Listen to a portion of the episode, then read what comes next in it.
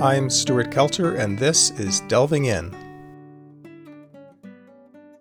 Today's guest, Chantel Prat, is a professor at the University of Washington in the departments of psychology, neuroscience, and linguistics, with affiliations at the Institute for Learning and Brain Sciences, the Center for Neurotechnology, and the Institute for Neuroengineering.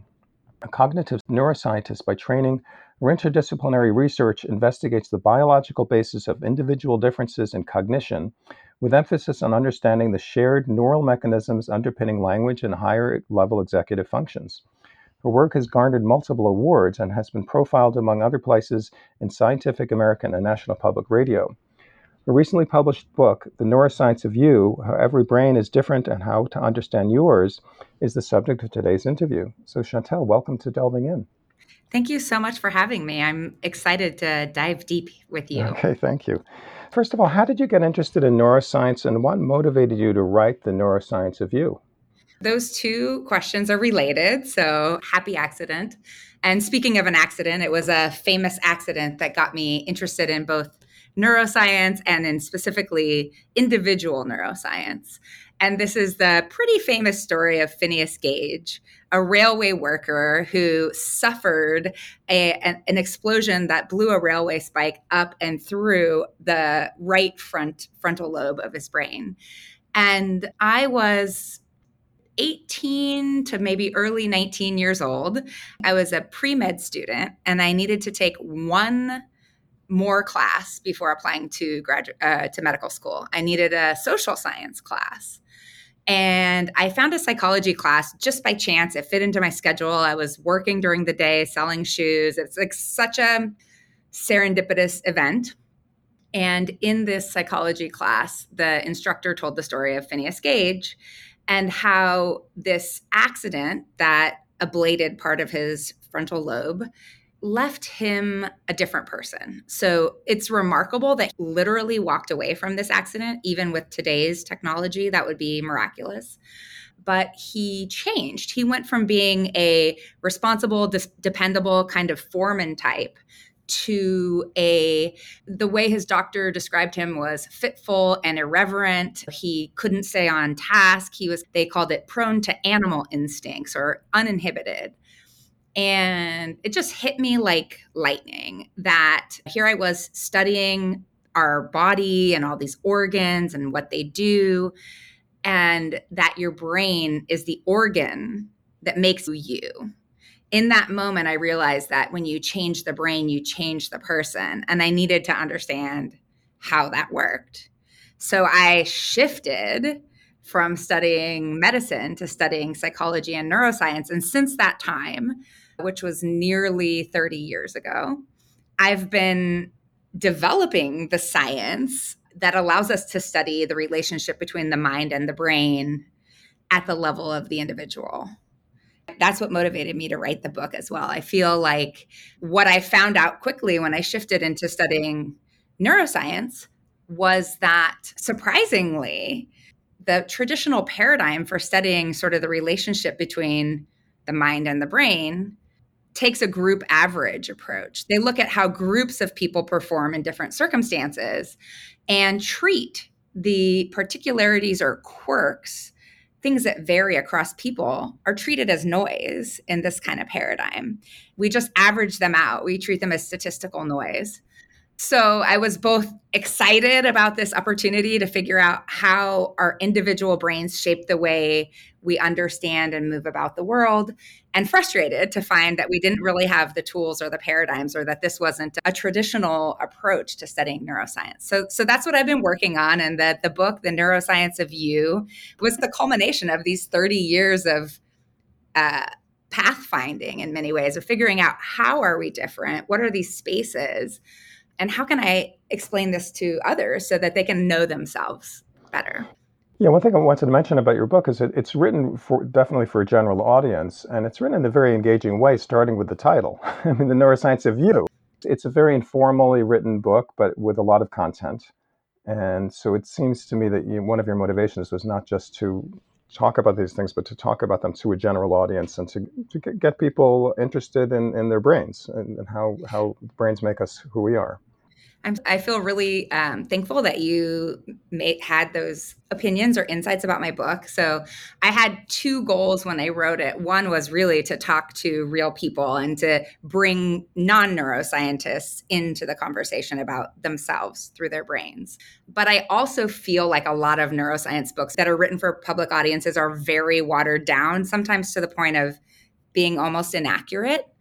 And so I had these two goals. One is to make a book that was more accurate than the average book on the shelf because it uncovers these individual differences that are often ignored. And also to make a book that's accessible. And I realized how many in how many ways those two things compete with one another and how hard that goal was. And I I, I hope that my understanding about how different brains work allowed me to find different ways in to connect with my readers. So I might be talking about how a car works, or I might be talking about what it would be like to be Beyonce. I try to use very different real world examples that can tap into very different backgrounds and very different thinking styles to explain these complicated things. These some of the things I talk about in the book, like neural synchronization, brain rhythms, neurochemistry, are they're things that took me five years to figure out and maybe another year to think about well enough to write about it. So it's like, how do I talk about multivoxel pattern classification techniques in MRI in a way that somebody who's never thought about how people analyze brain data can appreciate? And it was hard.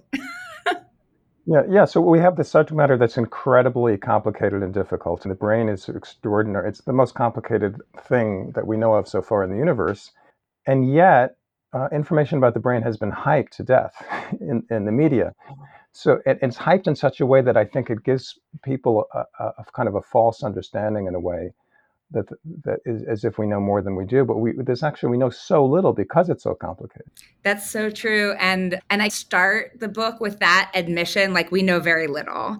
And here i am talking about much of the science that i talk about is published in the last 5 to 10 years. And so in 5 to 10 more years this might be different. But at the same time, I feel like the books that I've read about the brain take one of two.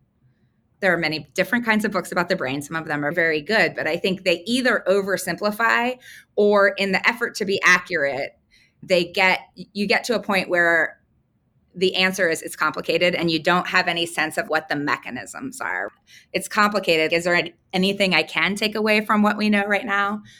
And so it is complicated and we do know very little. And I think that this is an important, humbling first step to understanding the brain. But there are things that we do know pretty well and that most people don't know how the two hemispheres work differently and how that varies between people and yeah, so we'll definitely get to that so one of the main topics i want to talk about but before we do i want to ask a question this is a pretty big question so take your time with it how might a basic knowledge of the brain, with emphasis on basic, change how a person relates to themselves and others?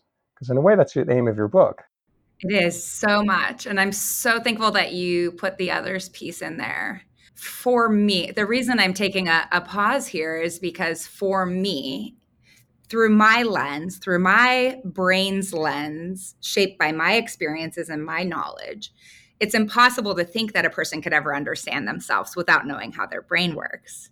I guess from the 19 year, year old version of me who had this aha moment that realized all the ways our brain changed the self to now, steeped in that world for 30 years, it's hard for me to appreciate how a person could even start to think they understand themselves without knowing all of the ways that their brains filter, augment, shape, change, create their version of reality and move them through the world and all the ways that brains work differently. And that's where we get to the other part. So one thing that i think some people who read understand that it's not the case that our eyes are video cameras taking in the world and our ears are um, microphones recording sounds around us. It's, we have this perception this feeling but this is so far from the actual truth. Instead, our senses are sampling bits of the world, and our brains are doing all of this rich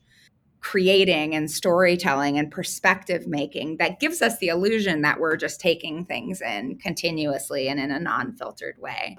And because you have this perception, I think that the most important story our brain tells us and the more, most consistent story our brain tells us is that we are sure about what's happening around us. It removes uncertainty. It removes all of the deciding about ambiguous stimuli that it does. It removes all of the, a lot of the inferences and filling in the blank that we do. It makes us feel like these things that we've built, this world building that we've done, is actually in the world and not in our brains. And when you get to a place where you're having a conversation with another human, with another, brain, with different perceptual filters about something that just happened, particularly if it's a relationship and it's a conversation you had, and this person's version of the truth is so different than yours that you feel like they must be lying to you or they must be trying to convince you of a different version of something you both experienced and what can be happening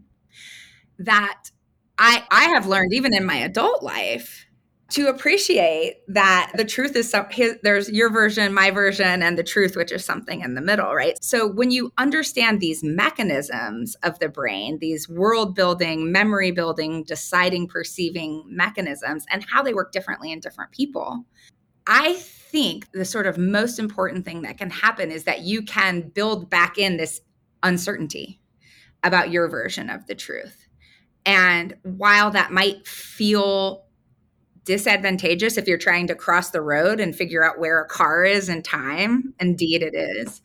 Um, when it comes to perspectives or conversations or beliefs or more complicated sort of ideas, I think that um, building in this uncertainty, understanding that your brain is deciding a bunch of things based on its design principles, building in this uncertainty can help you to feel curious when you come into contact with a person whose brain doesn't work like yours rather than feeling defensive. No, I'm right. You can say, how might the information processing mechanisms of their brain be different than mine? How might their past experiences have shaped their brain to decide that this is the way things happened? How might my past experiences have shaped my brain to decide the way things have happened? And so I think that understanding your brain allows you to understand what it's doing for you, how it's processing the world around you. Understanding different brains opens up the possibility of learning from and with a person who doesn't work like you rather than feeling defensive and that you're, there's a right or wrong way to see the world. Yeah, so uh, a minute ago you talked about uh, people perceiving the truth, and uh, maybe another way to put it is perceiving reality. Correct. Yeah. And the question is, does anybody perceive reality? No one perceives it directly. It can only be. It has to be mediated by the brain, but it can be mediated differently. And the brain, of course, can't pick up everything. We pick up what we pick up, and not everybody picks up the same thing, and not everybody picks it up the same way, and not everybody has a brain that comes to the same conclusions about even what they see visually. So, for instance, there's the famous example of the blue dress, which you mentioned in your book, that some people see it as blue and some people see it as gold. How can that possibly be? It's got to be one thing out there, right? And presumably it is. I mean, it's the frequency of light that it's sending off is, is the same for both people, and yet it's perceived differently because we don't just perceive things in isolation. We perceive them taking other things into, into mind, like the quality of the light around it. And then that became a whole genre of, of art called op art, where it's playing with how the brain sees things. It's a beautiful example. Yeah, so I, I think you're talking about a way of promoting tolerance for other people, realizing that no one has direct access, absolute access to, to reality. That's right. That's right. And we don't have complete direct access. We have we do the sampling and it's translated through our brains. As you said in your um, comment, there were a lot of things we we don't pick up the same pieces, right? It's reality is continuous and infinite, and our brain is discrete and finite. So it's like a connecting the dots experience, and the dots we sample are not the same. Like we learn from our experiences what is important and what to attend to.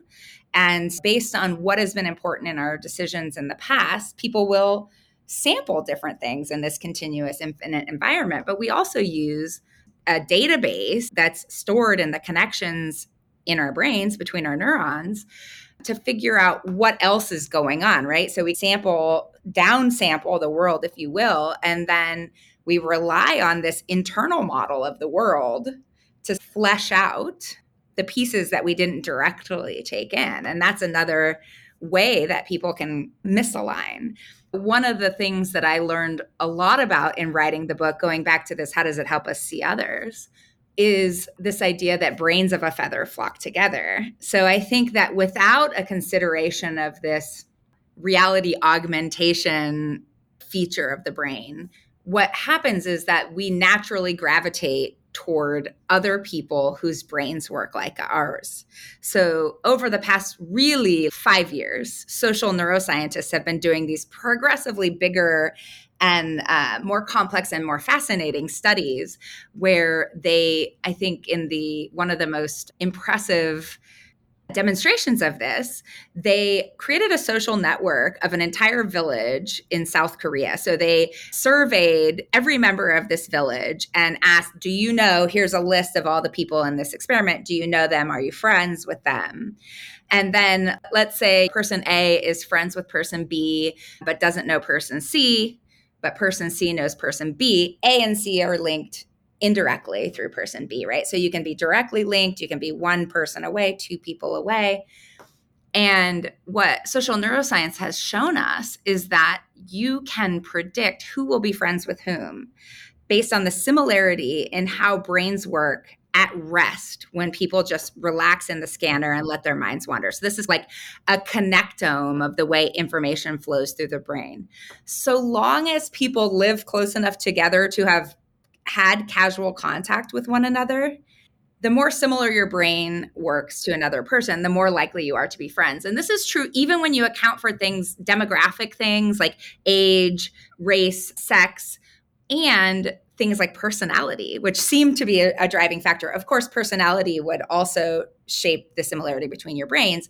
But even when you remove those things, similarity in how your brains work predict who will be friends with whom. And I think that's because we understand other people through a lens of ourself. Our innate instinctive ways of understanding others is through mirroring. So we watch somebody behave, we have observable cues, including their words, their language, their body language, their decisions as they move through space. And we imagine that we were in that, if we were saying that thing or we were creating that action, what would we be thinking? And I think this communication style works really effortlessly for people whose brains work the same, shaped by similar experiences and so forth and so on. But if your brain doesn't work like that person, then you get misalignment and you get you find yourself saying they make stably bad decisions or things like that. And that's really because you're you're thinking about what decision you would make based on your values and experiences and that. Yeah, this might be like the neurological of uh, soulmates. Someone feels like a soulmate when they see the world similarly to the way you do, and it's very validating. Whereas to be with somebody who sees things completely different, like we're seeing that in the political arena, for instance, and not just in this country, but uh, as you point out in the book, this is probably true for social relationships, but for working relationships, it's often better to have teams with people who see things differently for obvious reasons, because you, are more likely to solve a problem if you can see it from multiple angles.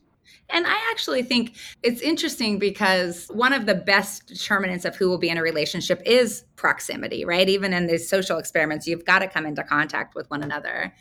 And I talk a lot about me search in the book and the things that I've learned in the lab and how they mesh through the things I've learned through my lived experiences. My husband and I have a lot in common. He's obviously he's also a cognitive neuroscientist. I think most importantly we both see the world through this lens of how our brains are taking in information and massaging things for us. But he works quite differently from me. So um, he is he does not think verbally, thinks in pictures. He is uh, quite strongly what I call D2 or a stick learner. It's like he is very sensitive to how when actions don't work out according to plan. So anytime we're like deciding how to do something, I'm thinking here are four things that can be really cool and he's thinking here are nine reasons that his plan is doomed for failure so i think it's wonderful when you when you find someone who thinks like you it feels good and it feels validating and i'm not sure if it's exactly the same as being a soulmate because we also have this like opposites attract thing where i think that even in a partner intimate partnership different thinking styles can be very advantageous if you have the knowledge and the communication tools to be like not like you're right and I'm wrong, but here's another perspective or here's what I'm noticing. So, the next part I want to talk about is the teasing out of nature nurture that you point out, and you're certainly not the only one to point this out, that they're incredibly intertwined. Or, or sometimes the way I like to put it is, which is it, nature nurture? Yes, it's 100% nature and 100% nurture. They're always interacting with each other. And you make an excellent point that even some inherited features like extroversion, physical attractiveness can affect the way p- people treat you. So your inborn traits can actually affect your environment indirectly. And so, so it's really complicated, and trying to tease these two things out are almost impossible. That's right. And I think the one reason why I think this is important to understand is that when people think about biological differences, which is what I'm talking about when I talk about how your brain makes you. There are some misunderstandings that come along with that. So just because I say your brain makes you this way, or your brain is shaping the way you understand the world in this moment in time, it neither means that you were born predestined to be this way, nor that you cannot change. So I think that sometimes in certain circumstances, people feel a little strange about this idea that your brain is making you the person you are because they feel like I'm saying this is 100% genetics or this is immutable.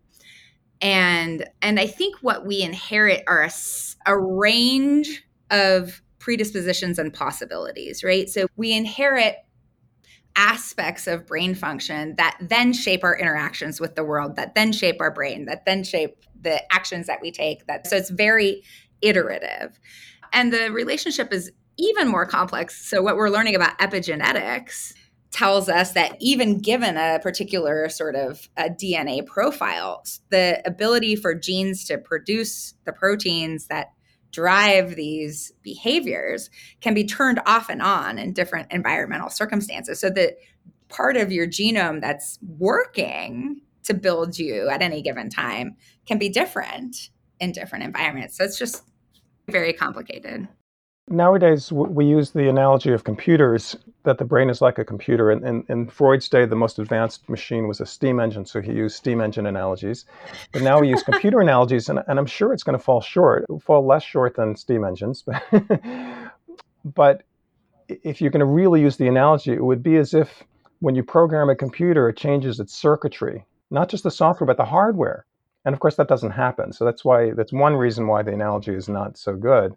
Uh, the other reason is that brains are incredibly massively parallel in their processing. So uh, neurons are connected to so many other neurons at the same time, whereas computers, at least as they're designed so far, are much more like flowcharts. And our brains are not like flowcharts. They're much more complicated than flowcharts. That's right. And as you mentioned, like the brain is changing in every millisecond sometimes in ways that are not noticeable by you or your information processing, but sometimes in ways that are revolutionary. So, for instance, an antidepressant medication is supposedly changing your brain, but so is talk therapy. Every everything is changing your brain.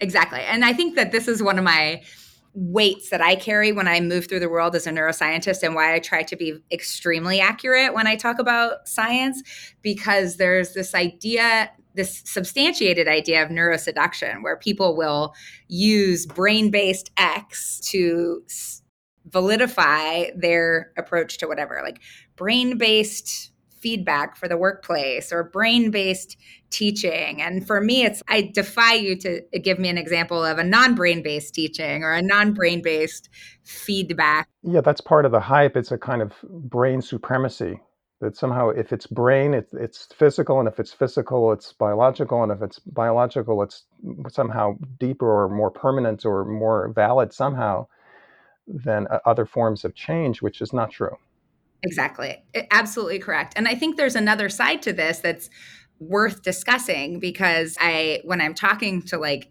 eminent organizational psychologists or therapists and they say if I know that this behavior is predictable if I know these things about a person's personality or these behaviors and they explain how this person will do x y and z why do I need to understand how the brain works, which goes a little bit to your first question. And hopefully, I gave some ideas about the self exploration of that. I think that there are situations in which a behavior can look the same driven by two different neural pathways. And particularly when you want to intervene with something like depression or a learning person who's having challenges learning to read, I think the brain can give us hints about why you're performing at that level. So, oftentimes, ev- kind of everything needs to go right for you to be successful, but there are a lot of different paths that can lead to difficulties.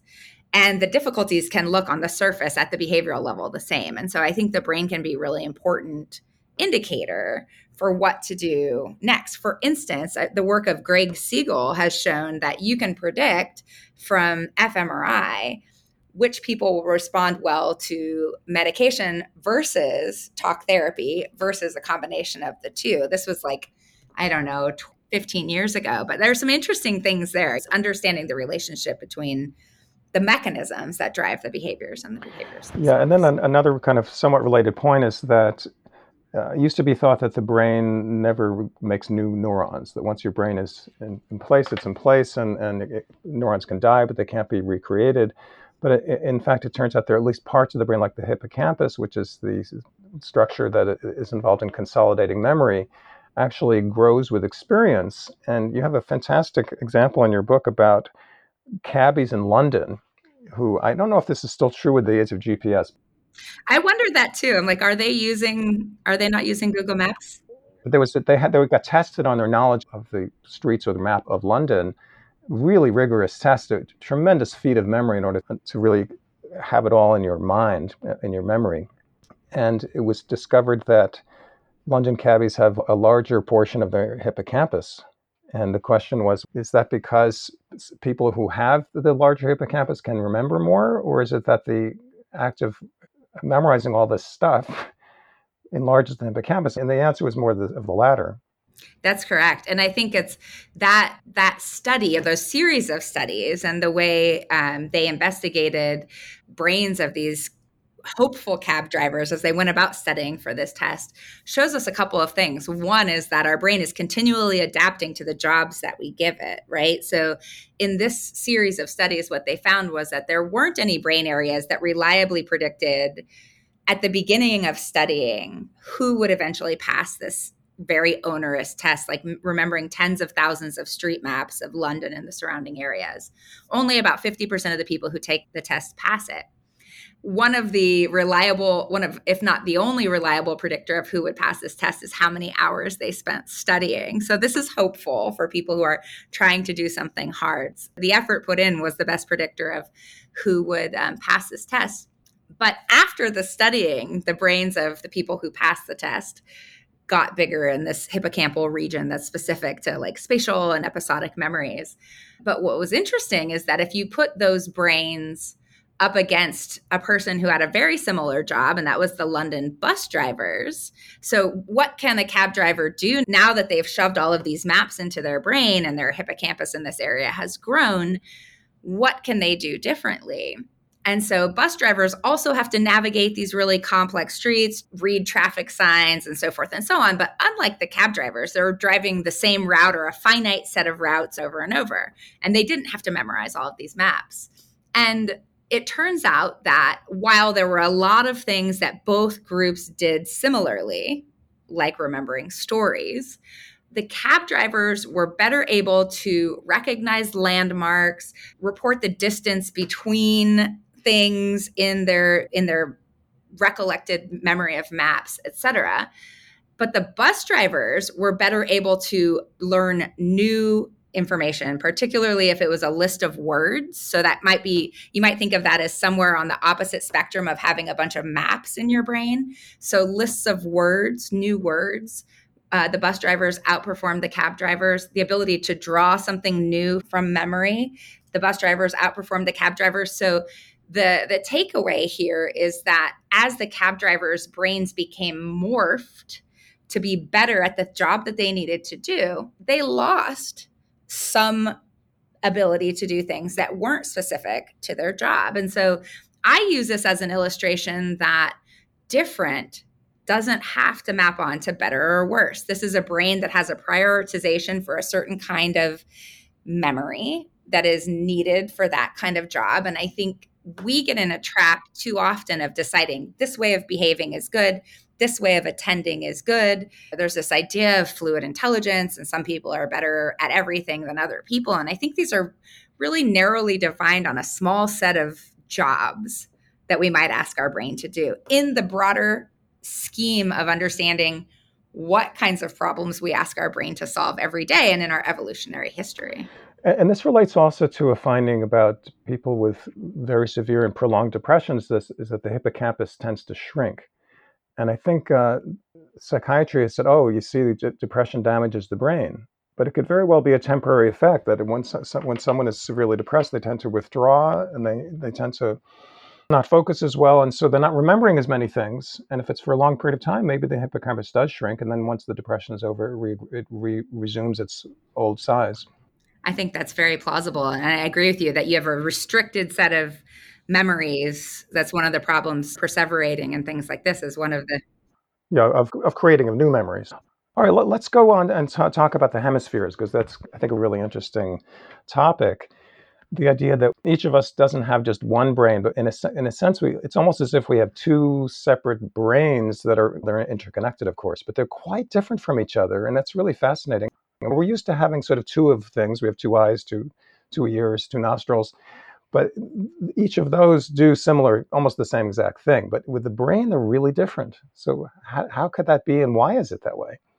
this is a question that's near and dear to my heart. It's something that I've been working on since my PhD let me talk about why it's near and dear to my heart. I think that the idea of a left brain analytical type or a right brain creative type is one of the only individual differences neuroscience concepts that the pop culture has picked up. And it's not quite right.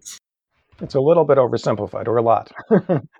yeah, it's a lot oversimplified, but it's based on this research with corpus callosotomy patients, which are colloquially called split brain patients. So you were saying, and most of us are, we have these two hemispheres of the brain that are connected by a massive bundle of white matter fibers called, called the corpus callosum. So even if we have two kind of different views of the world inside our head, they're sharing information so rapidly that most of us perceive the world as an integrated whole human being. Yeah, let me just mention that the, the, split brain patients, the, their brains are not split for the sake of science. it was split to, to reduce epileptic seizures. Thank you for clarifying that because the reputation is precedes me. Yes, that's correct. Roger Sperry, Michael Gazzaniga were the leaders of this field where to attempt to cure intractable epilepsy that was resistant to medication, they severed this connection between hemispheres. So, this way, at least if the electrical kind of storm of the brain was spreading profusely from one in one hemisphere, it could not go to the other hemisphere. So, at least it was forcing these things to be localized to one hemisphere of the brain. Right. And the corpus callosum is not the only connection, it's just the main one. Right. Correct, correct. There are sub subcortical connections and so forth and so on. But what's interesting, and what Michael Gazzaniga, who was the graduate student on this program, on this project of research at the time, noticed anecdotally is that so, first, when you present pictures to a person's brain, the world is divided not by left eye, right eye, but by the left half of your visual world, which goes into the right side of both eyes and then back to the left hemisphere. It's like whenever I have to figure this out, it's like doing the Macarena. It switches back, but I have a map of this. So you can talk to the two hemispheres of the brain and decide what they know and how they can understand the world in these patients with the split brains by flashing images to one hemisphere or the other. While they're looking straight at, a dot straight forward. Exactly. While they're focusing on a dot, you flash an image to the left or right side of the screen or a word to the left or the right side of the screen, and then you ask them to behave. For most people, when they're speaking, that's primarily coming from the left hemisphere if they're using their right hand, it's also coming from the left hemisphere. So, to talk to the right hemisphere, for most people, you need to ask the left hand to draw things. So, in these series of experiments, we learned something about what the left hemisphere can do. But I want to tell you where the idea of the left hemisphere analytical, right hemisphere creative type came from. It came from what Gazzaniga noticed with these, and that is that when he asked their right hemisphere to do something, so when he asked their left hand to say, draw what you saw on the screen. The left hand would draw something that was different than what the patient reported seeing, because the patient reports verbally what their left hemisphere saw. So let's say, for instance, they see a picture of a sun is presented to their left hemisphere and a, a, picture of a timer, something like that, like a sand timer, is presented to their right hemisphere. And they draw this sand timer. This is one thing I've seen um, on YouTube on an, an interview with him. And the person, you ask the person what they saw, they say, I saw a sun. You ask them to draw with their left hand what they saw, they draw this picture of a timer. And then when they draw the picture, their left hemisphere sees it so their left hemisphere wasn't aware of the timer until they see it being drawn.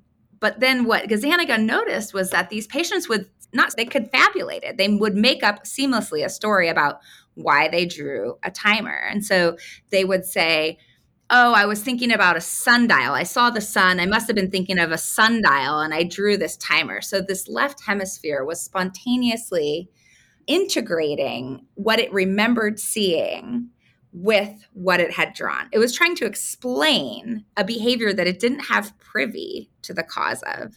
And he called this part of the left hemisphere the interpreter. And this is where the idea of an analytical left hemisphere was born. It really speaks to how important it is for people to have one reality. we can't tolerate having multiple realities in one, in one person. Exactly it is anecdotally when these patients first get their corpus callosum severed, their two hands will compete for controlling their actions oftentimes. Vicky is one of the patients that's been studied frequently, reported that she'd walk to the closet and she would think what she's telling the experimenters is about the experience of her left hemisphere. This is the speaking hemisphere. So she would think, I'm going to my closet and I want to wear this particular dress or these this pantsuit but her left hand would grab something else or the same kind of a thing at the grocery store. So the two hands the two hemispheres have different sometimes have different ideas about how to behave. And when there isn't that mediating or integrating effect there's a period of time in which she would wrestle. She she was convinced the her sense of self was more clearly tied to this left hemisphere. So she would wrestle her left hand down to the ground to get the thing that she wanted. And then eventually it gives up or something. It sounds like Dr. Strangelove. I remember hearing about a, a neuroscientist uh, named Jill Bolte Taylor who had a massive stroke in her left hemisphere that created a giant blood clot and her the way she described it is her left brain went offline and as she's struggling to call 911, she also feels euphoric. she feels like a totally blissed out nirvana experience. And she wrote a book about this, I believe, about how uh, I guess she, she felt very motivated to recover this feeling of nirvana to the extent that she could even after she recovered. Fortunately, her brain injury was mostly reversible. But it, it speaks to what you talk about in, in your book the, the left brain being more involved in sequence and prediction and that sort of cause and effect learning whereas the right brain takes in everything all at once to the most extent and it's so it's really in the now the, the way you hear people who talk about the goal of meditation is to be in the now. The right brain does that all the time.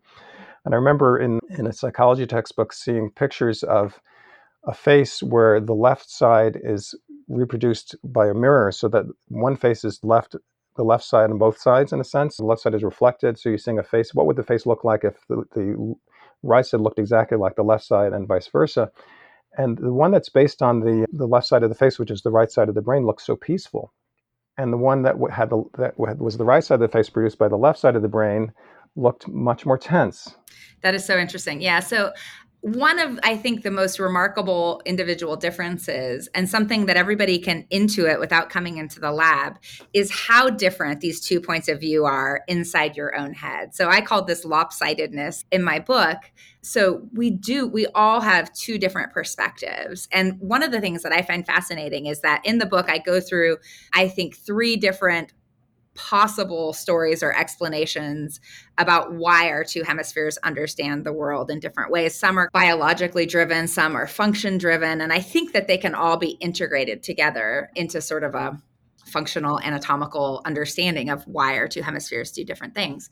But not all of us have striking differences between hemispheres. So, one theory about why most people are right handed is that over time, our right hemisphere, which controls the left hand, has become evolutionarily disadvantaged. So it has shrank in strongly handed left lateralized people. And that the benefit of having this sort of shrunken right hemisphere is that when the two halves of your brain have different capabilities, the job assignment becomes very systematic.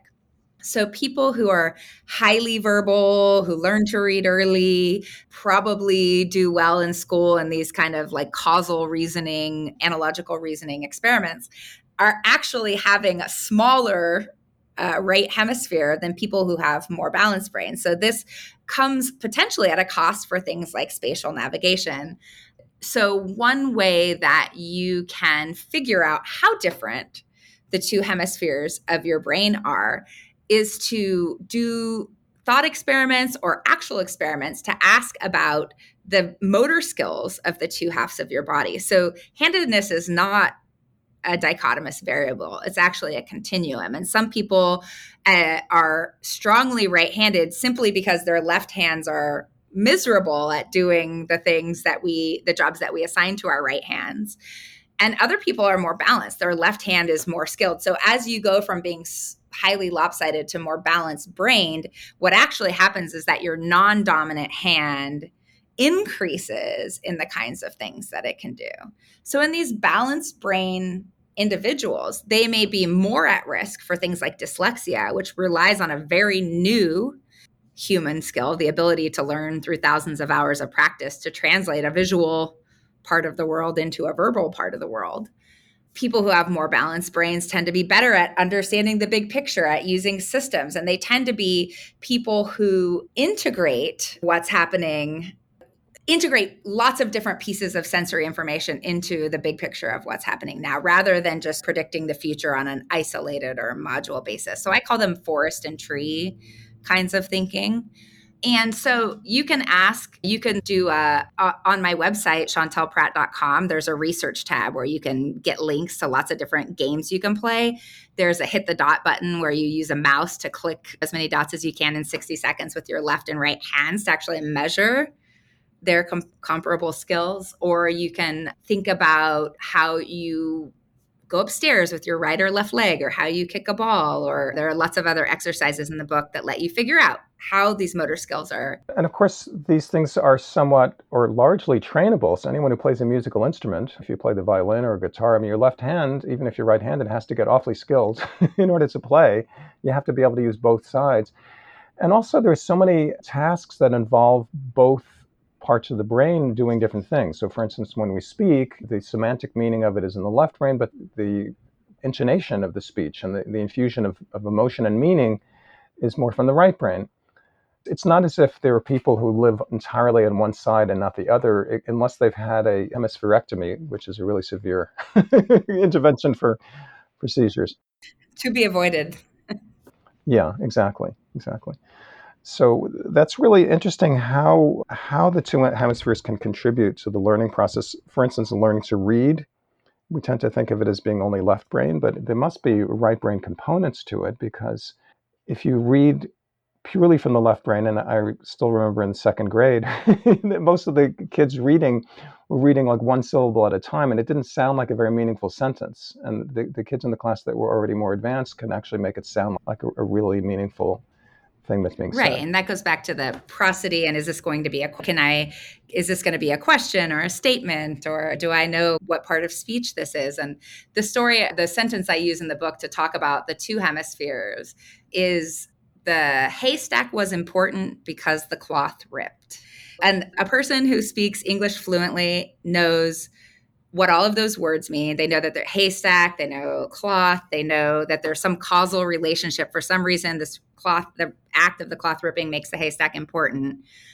But if you don't know what's going on, you have this feeling that this is like colorless green ideas sleep furiously. It's like a nonsensical sentence. And then if I give you a single title, parachuting, suddenly that's that right hemisphere big picture because when we read we're go we're moving from s- sounds to words to meaning to the organization of these words and context to this scenario. And uh, oftentimes we use our real world knowledge about parachutes and gravity and now we can think about the properties of haystack that can explain why it's important. So like you said reading comprehension involves the seamless integration between the bits of sequences of letters or sounds that are if you're if it's oral language coming into your ears and your real world knowledge bringing that to bear to flesh out these things and what they might mean in a given context creating the context, the right brain creating the context. And then, then you have situations where it goes in the other direction. You start out with more of a right brain, like for instance,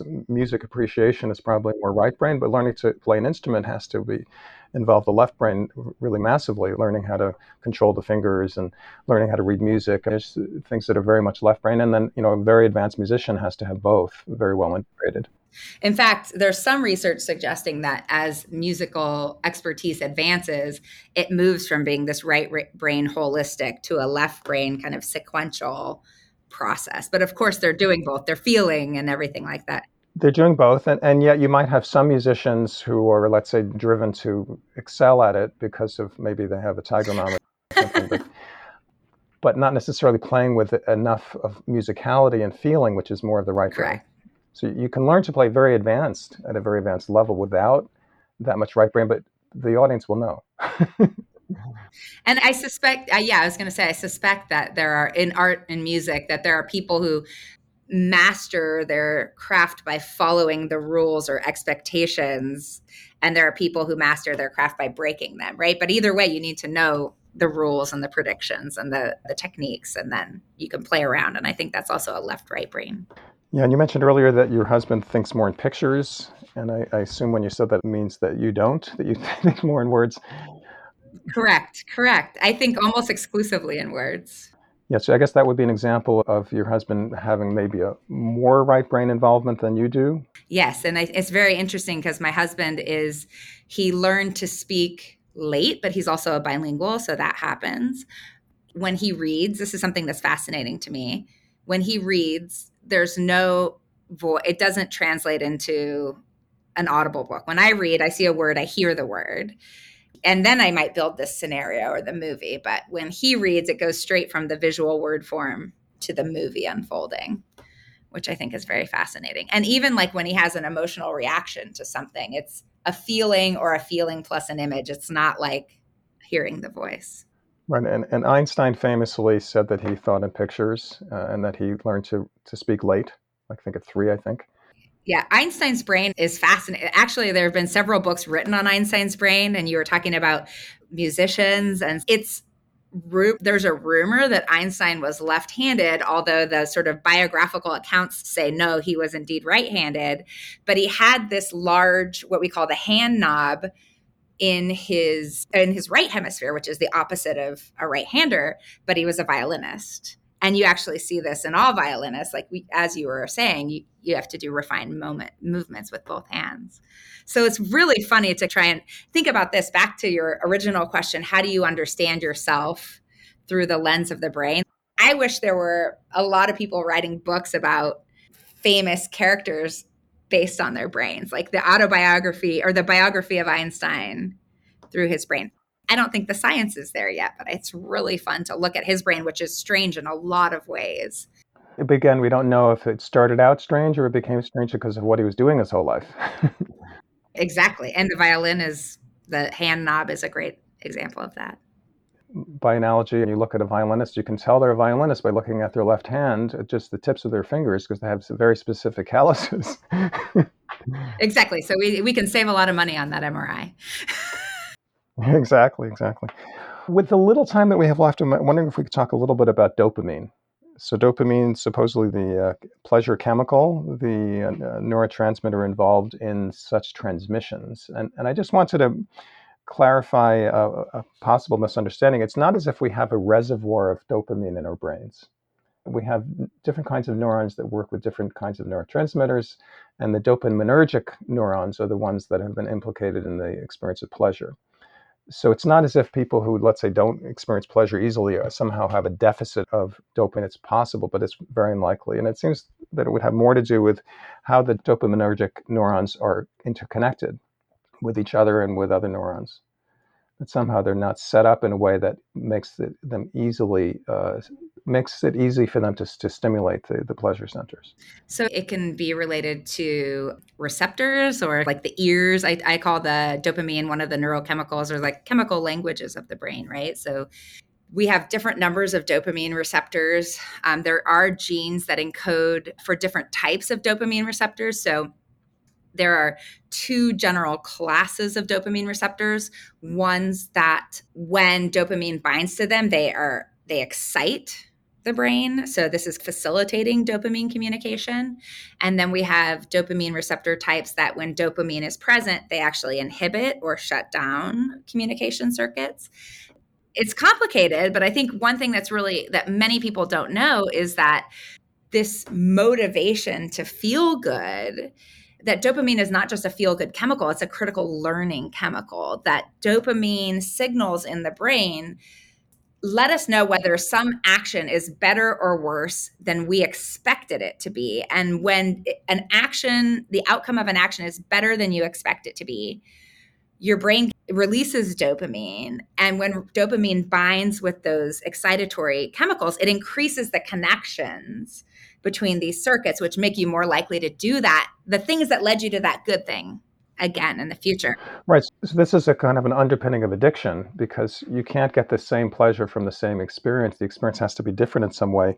The way you say it in your book is you only get the really big burst of dopamine when something is surprisingly good or if a known decision ends up being even better than you imagine it would be. So there's something about it has has to have this newness to it. Correct. And sometimes, on that note, sometimes you get a dopamine burst when something is less bad than you expect it to be. So it's not the absolute goodness or badness of your environment, but it's the error signal. It's the difference between how you thought it would work out and how it actually works out. And that's because you're driving the dopamine signal, then drives learning, drives the connections, it changes your prediction in the future. Yeah, and one of the really fascinating things you talked about is that the brain sometimes turns down the volume of dopaminergic neurons. So, for instance, if there's something that you really want, but it's going to be painful, your brain is able to actually reduce the pain signaling in order to get what you really want. That's the curiosity piece, which I think is, again, like why dopamine drives motivation and learning. Like, one of my favorite things about the human brain is that it treats information like a reward. If you're curious about something, your brain is estimating that knowing that thing is going to be rewarding. Just like the same circuits are active when you give somebody a trivia question then they're interest that they're interested in as when you give somebody a picture of a piece of food like an ice cream or a hamburger or something and they're hungry and they want to eat that food. The brain treats information like a reward and I think that's why it's important to acknowledge and appreciate the uncertainty in our lives because being curious opens up the brain for these information rewards and for subsequent learning and, and change and growth. So, once again, it, it seems that it's not as simple as we thought, as the general public might think. But I, I'm really hopeful that your book is really stimulate people's curiosity, especially people who already have some curiosity about the brain. It will make them even more curious, and that they'll have plenty of dopamine released as they learn more and more about the brain. oh, thank you so much. I try to make plenty of funny and um, interesting things in there to let the the knowledge about dopamine go down a little bit uh, more smoothly. One of the people in my writing group said, I feel like you're one of those moms who would put vegetables in the dessert. and I was like, thank you. I think based on a piece of writing that I did about the brain where they were accidentally curious and they learned a lot. Wonderful.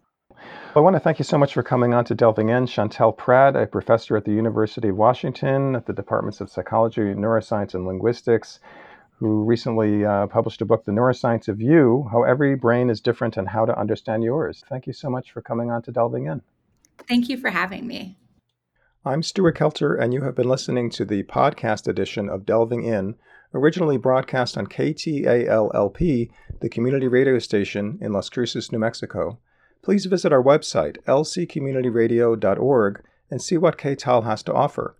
We appreciate listener donations to help us stay on the air and to continue to grow in cyberspace.